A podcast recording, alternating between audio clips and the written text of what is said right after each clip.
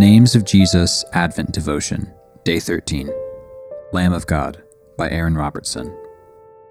The next day, he saw Jesus coming toward him and said, Behold, the Lamb of God who takes away the sin of the world. John 1 29. We have all driven past a car accident where we just can't look away. We are wired for constant threat assessment, so we can't really help being drawn into accidents.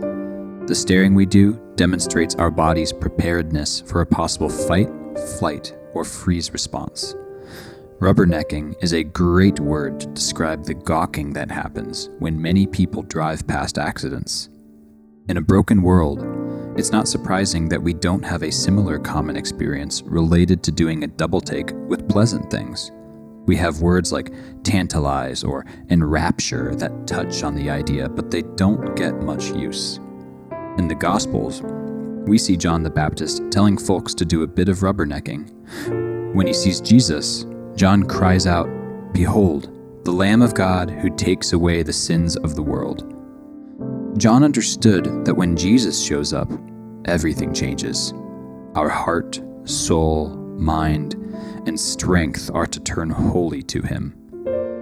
We rubberneck to marvel at the love, grace, and mercy of the Lamb.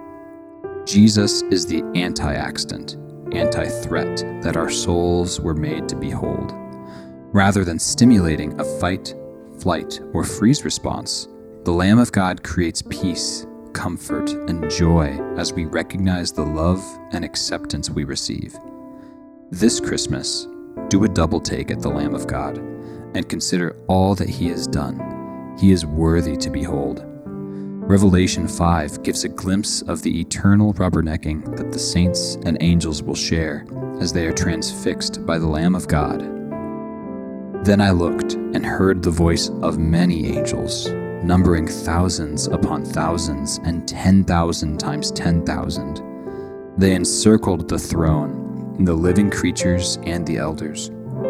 In a loud voice they sang, Worthy is the Lamb who is slain to receive power and wealth and wisdom and strength and honor and glory and praise.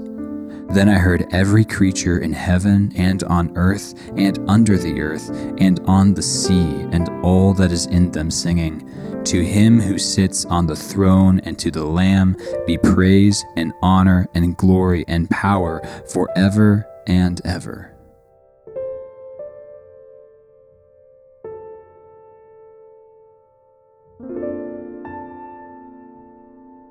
You